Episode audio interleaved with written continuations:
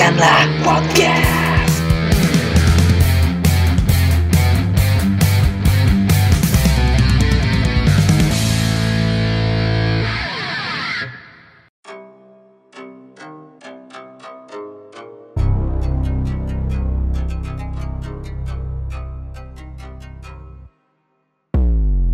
Dunia digital dan ekonomi kreatif emang lagi seksi-seksinya nih cuy. Ada berita yang lebih hot daripada putusnya Anya Geraldine sama Bokinnya nih Yaitu tentang gugatan stasiun TV terkait larangan live di medsos. Kayaknya ada yang panik dan kebakaran jenggot gitu. Ibaratnya nih persaingan antar biduan dangdut Ada yang lebih bening, demplon, suaranya bagus. Nah lantas biduan seniornya nih panik Takut gak dapet saweran. Keluarlah akal bulus biduan senior dengan membatasi panggung buat pedangdut junior. Ya supaya dia dapat memonopoli dan ujung-ujungnya dia tetap dapat keuntungan dan eksistensi.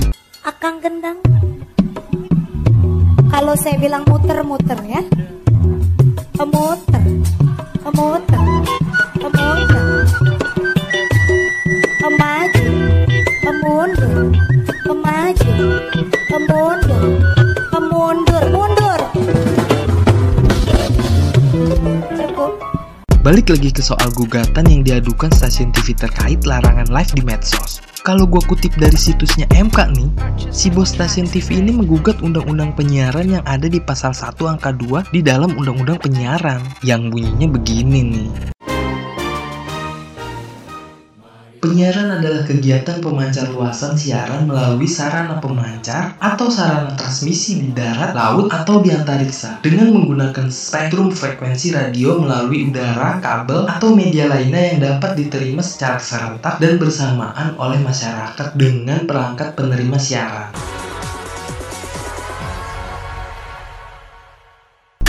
Mulai kelihatan kocak nggak sih menurut kalian? Sekarang apa salahnya kalau kita dapat asupan selain dari TV? Apa karena jelas-jelas acara Netflix lebih bagus dari TV? Apa gara-gara kita bisa dengan mudahnya mendapatkan hiburan dari artis idola kita lewat live streaming YouTube atau live streaming medsos? Orang begak juga kali selama 30 tahun lebih disuguhin sinetron yang gak jelas. Program hiburannya juga template gitu kayaknya. Bahkan banyak juga yang ngambil materi siaran dari YouTube atau sosmed sekarang. Dan kalau emang dengan menggugat undang-undang penyiaran ini jalan yang baik, pasti di luar negeri sana juga udah ada yang ngelakuin hal serupa. Tapi kayaknya di luar negeri nggak ada tuh yang ngelakuin hal-hal yang kayak gitu. Secara kita tahu, sekompetitif apa media di luar negeri sana. Bukannya kalau lebih banyak warna lebih seru ya? Udahlah, jangan pakai alasan untuk melindungi konten kreator atau apalah.